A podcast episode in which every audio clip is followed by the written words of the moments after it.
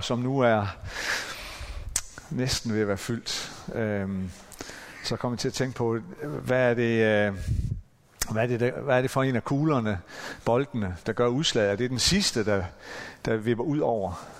Eller er det den allerførste, der bliver lagt i?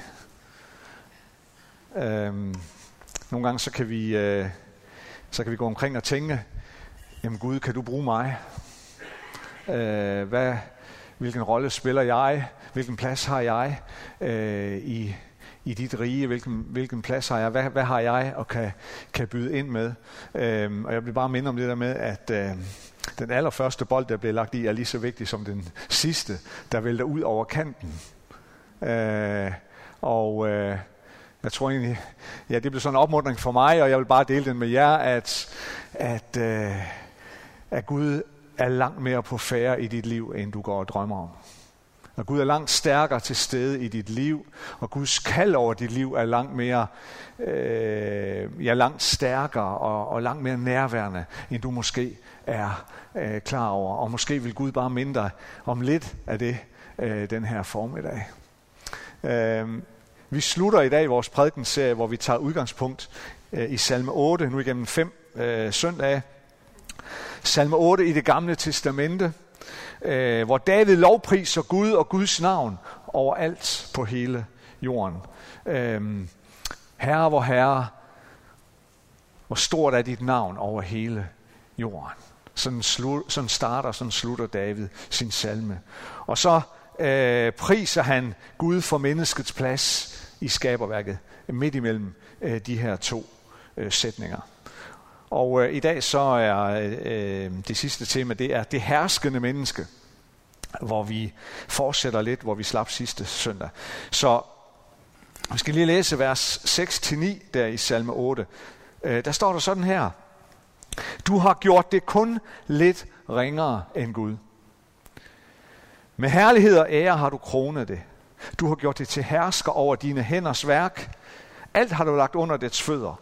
For og okser i mængde, selv de vilde dyr, himlens fugle og havets fisk, dem som færdes af havenes stier. Lad os lige bede sammen. Tak, Jesus, at du er her midt i blandt os. Tak, at du er til stede ved din ånd. Tak, at vi kan få lov til at mærke dig. At vi kan få lov til at fornemme dig. Og vi kan få lov til at lytte og tage imod det, som du vil lægge i vores liv, det du vil lægge i vores hjerte, i vores sind og vores tanker den her dag. Hjælp os til at være modtagelige. Hjælp os til at tage imod. Amen. Jeg talte øh, sidste søndag om det her med, at, menneske, eller at, at Gud har skabt mennesket med sådan en, en særstilling. Et, øh, en særlig rolle, et særligt kald. Og øh, jeg synes, at her beskriver David i sin salme, at det er den rolle at herske over skaberværket. Du har gjort det, altså mennesket, til hersker over dine hænders værk. Alt har du lagt under dets fødder, siger han. Så man kan vel sige det på den måde, at Gud har givet mennesket magt og autoritet til at udføre en ganske bestemt rolle. Nemlig magten til at herske over den resterende del af skaberværket. Magt øh, er som begreb meget specielt. Magt er på en og samme tid, synes jeg, både spændende og skræmmende og fascinerende og dragende og frastødende.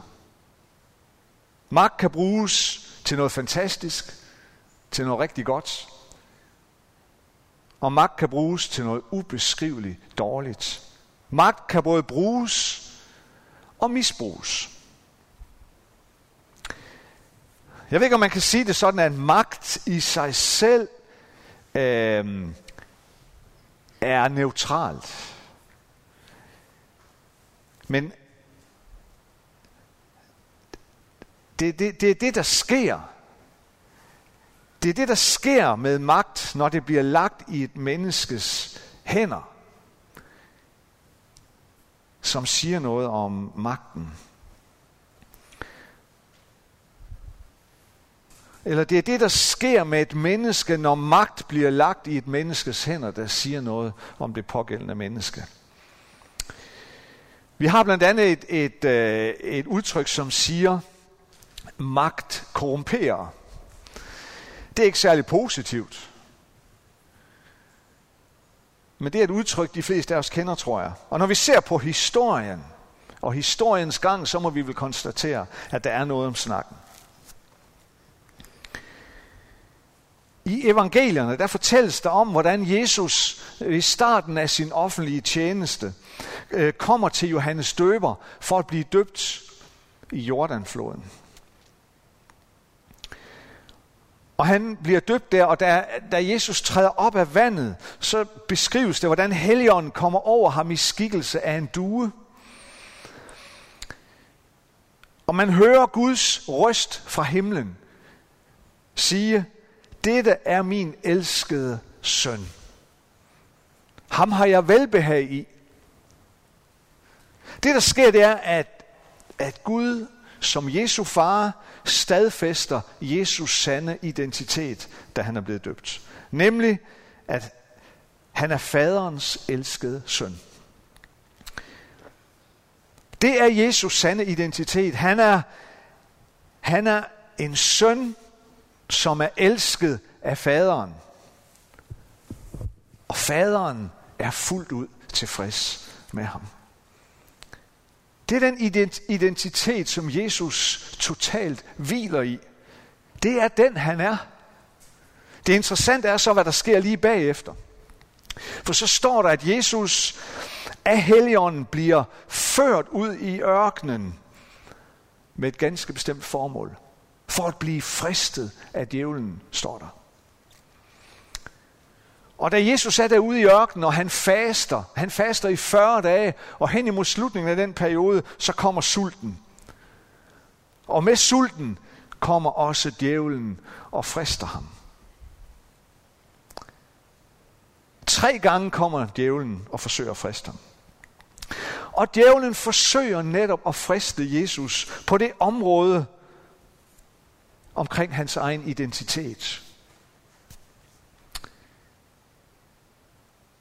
40 dage i forvejen har Gud stadfæstet Jesus sande identitet. Og nu kommer djævlen og forsøger.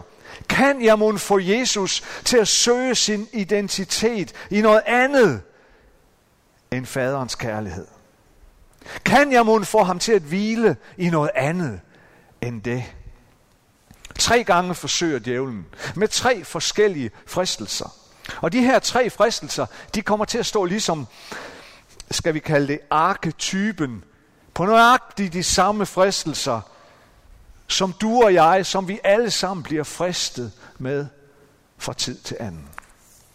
Den første fristelse, det er fristelsen til at søge vores identitet i, skal vi kalde det, appetitten. Det vil sige begæret efter alt det fysiske, efter alt det materielle, efter penge, alt det, der glimter, alle mulige ting og sager, alt det materielle, statussymboler, mad og drikke, sex og så videre. Du er jo sulten, Jesus. Hvis du er Guds søn, så sig til stenene der, at de skal blive til brød. Men Jesus afviste fristelsen.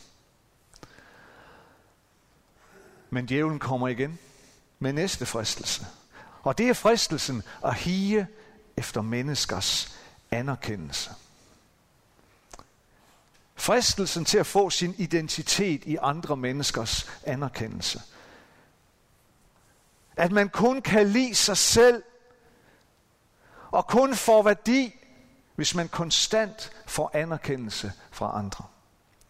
Jesus kaster ned fra templets tinde, for så vil der være engle, som vil gribe dig og bære dig på deres hænder. Fristelsen at få andre menneskers anerkendelse. Også den fristelse tilbageviser Jesus. Og djævlen kommer en tredje og sidste gang. Og kommer med den fristelse, som lige præcis handler om magt. Djævlen viste Jesus alle verdens riger og al deres jordiske herlighed. Alt det her, Jesus, det vil jeg give dig. Og jeg vil give dig magten over det, hvis du bare vil tilbede mig. Men også den fristelse afviste Jesus. For hans identitet, det var at være faderens elskede søn. Hans sande identitet lå i at være en elsket søn og vide, at Gud var fuldt ud tilfreds med ham. Hans identitet lå der, og ikke i at tilrane sig magt. Og blandt andet derfor, så kan Jesus cirka tre år senere afslutte sin offentlige tjeneste, lige inden sin himmelfart, med at sige til sine disciple, mig er givet al magt i himlen og på jorden. Mig er givet al magt. Det er en magt, som han har fået af sin himmelske far, fordi han sagde nej til at tage en jordisk magt af sig selv, og fordi han sagde ja til at fuldføre sin himmelske fars vilje. Mig er givet al magt.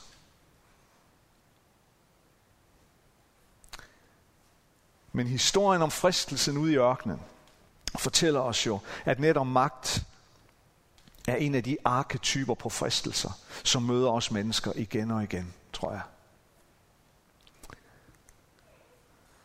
Jeg tror, at magt i Guds rige, det ser anderledes ud. Magt i Guds rige er ikke som magt ude i verden. Hvordan er den anderledes? Ja, jeg tror, at det rette ord for magt i Guds rige, det er ordet forvalterskab. Magt i Guds rige staves forvalterskab. Magt i Guds rige, det handler om, at vi er blevet bedt om at forvalte skaberværket. Skaberværket, det er Guds. Men vi mennesker er blevet bedt om, og vi har fået redskaber til at forvalte hele skaberværket. Til at tage os af det til at beskytte det, til at skabe de bedste betingelser for vækst og velbefindende for alt og alle. Og ikke mindst på en måde, så det i et og alt giver ære til Gud. Det tilhører ikke os. Det tilhører vores Herre. Men han har bedt os om at være hans forvaltere af skaberværket i hans sted.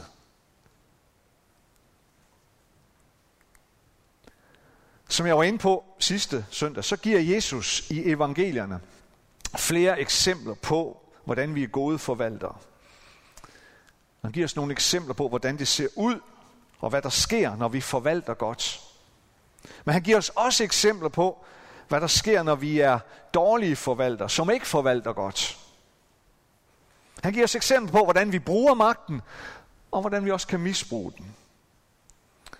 Men et et eksempel på den gode magthaver, eller den gode leder, den gode forvalter, er et, øh, et, et eksempel med en lille dreng, der kommer til Jesus med sin madpakke, bestående af øh, to fisk og fem små brød. Han giver det til Jesus, som velsigner det, og mere end 5.000 mennesker bliver med det. Ja, der er endda overflod og overskud og overskuddet fylder mere end det, drengen kom med. Udøver den her lille dreng ledelse. Hersker han over Guds skaberværk? Ja, det gør han ud fra et Guds riges perspektiv. For han viser forvalterskab over det, som Gud har betroet ham. Ved at give det tilbage til Jesus, og ikke blot holde det for sig selv. Og han gør det, så, mangfold, så mangfoldigt gøres Guds skaberværk til velsignelse for mange. Eller et andet eksempel, Jesus giver os. Han fortæller om tre tjenere eller tre forvaltere, og to af dem de får ros af deres herre, som har betroet dem sin ejendom, mens han selv var bortrejst. Og da han vender tilbage, så bliver det tydeligt, at, at de har forvaltet de talenter, som de var blevet betroet. Godt. For det, de havde fået, det var blevet fordoblet. Eller når Jesus i en anden situation, sammen med sine disciple, står og kigger på, hvordan folk kommer og lægger penge, øh, gaver til templet. Så Jesus han pludselig frem over for sine disciple, så fremhæver han en fattig, en ludfattig enke, som giver de absolut sidste håndører, de sidste småmønter, hun har, som en gave til templet. Hun fremhæves af Jesus som en dygtig, rosværdig forvalter af det, som Gud havde betroet hende. For hun giver, hun giver det sidste, hun har. Hun giver for at velsigne, uden tanke på sin egen situation. Men der findes jo også eksempler på dårlig forvalterskab. Eksempler på, hvordan vi også kan misbruge den autoritet eller den magt, som er givet os til at herske over skaberværket. Når den sidste af de tre tjenere ikke vil bruge den talent, som hans herre har givet ham, men i stedet for graver den ned i baghaven.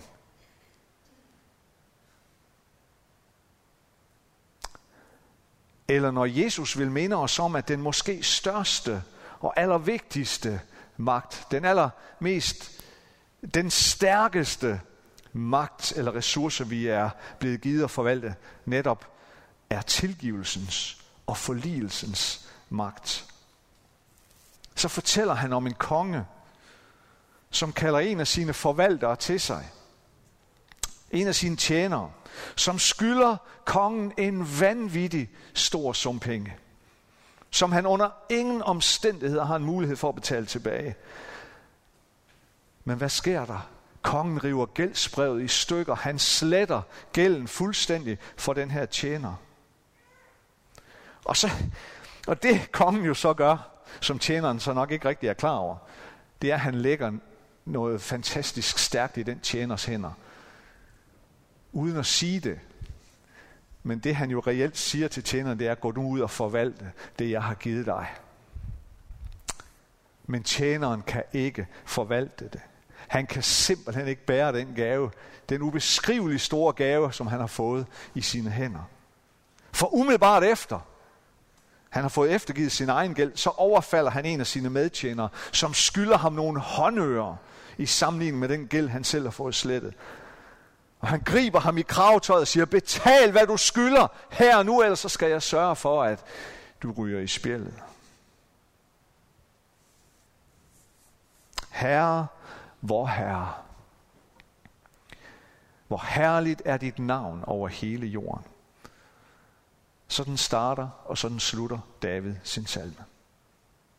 Han starter og han slutter med en lovprisning af Gud og hans storhed en lovprisning af hans store navn. Kære venner, det er inden for den ramme, at vi er kaldet til at lede, til at herske og forvalte skaberværket. Vi er kaldet til at, at herske og forvalte over skaberværket på en sådan måde, at det altid gør Guds navn stort. På en måde, så vores forvalterskab altid ærer Guds navn og altid peger hen imod Guds storhed.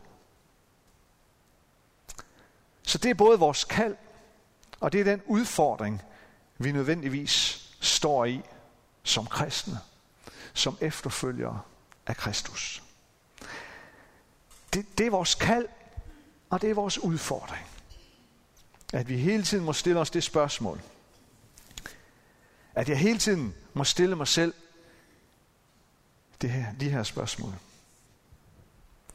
Hvordan ser mit lederskab og mit forvalterskab ud? Hvordan hersker jeg over Guds skaberværk? er mit forvalterskab til ære for Gud?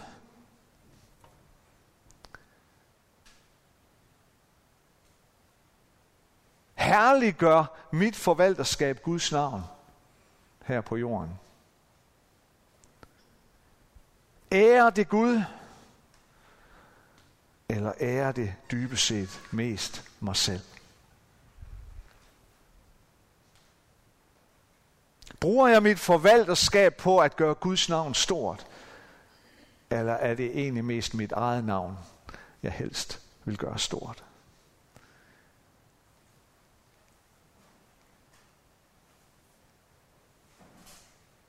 Jeg tror, det er et spørgsmål, som, som vi har brug for, som jeg i hvert fald har brug for at vandre med. Og lade mig udfordre af dagligt. Det er ufatteligt stort, det vi er blevet lagt i vores hænder. Det er ufatteligt stærkt. Det er et ufatteligt redskab. Et stærkt forvalterskab. Stærk ledelse i Guds rige. Det er at forvalte, så Guds navn bliver æret, så Guds navn bliver stort. Lad os bede sammen.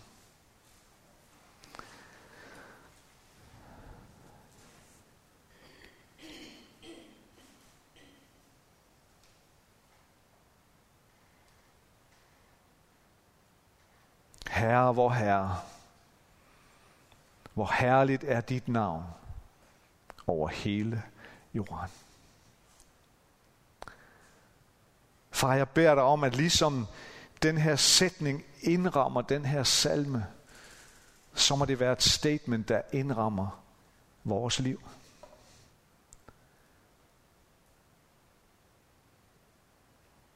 Herre, vi beder om din hjælp til, at vi må leve vores liv inden for den ramme. At det vi er, det herliggør dit navn. At det vi siger og tænker, det herliggør dit navn. Og det vi gør, den måde hvorpå vi agerer, den måde hvorpå vi interagerer med andre mennesker, det må herliggøre dit navn.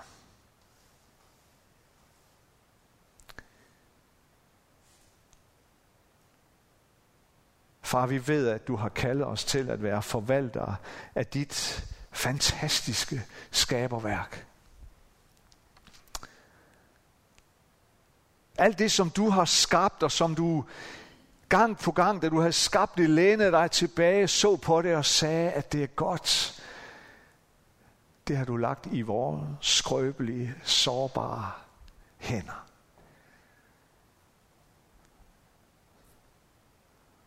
Far, det kan vi nogle gange ikke forstå, fordi vi kender vores egen sårbarhed. Og vi kender vores egen kommen til kort. Men tak fordi, at du er så nådig og så rig, og du bliver ved med at lægge de hænderne på os. Du bliver ved med at tro på os, og du bliver ved med at kalde på os. Herre, se noget til os. Styrk os ved din hellige ånd at vi må kunne bære det og kunne løfte det, som du lægger i vores hænder, på en måde, så det hver dag ærer dig og gør dit navn stort på denne jord. Giv os noget til det lige nu, far. Fyld os med din ånd. Giv os noget til det, når vi går herfra og ud i hverdagens gudstjeneste. Mødet med andre mennesker. Både dem, der er tæt på og dem, der er langt væk. At vi må være nogen, der gør dit navn stort på denne jord. Det beder vi om din hjælp til. Vi beder om din styrke, når vi falder i det. Vi beder om din tilgivelse, når vi svigter og når vi fejler. Og hjælp os til at se klart. Og hjælp os til at ture, til at våge, til at være frimodige midt i det kald, far. I Jesu navn. Amen.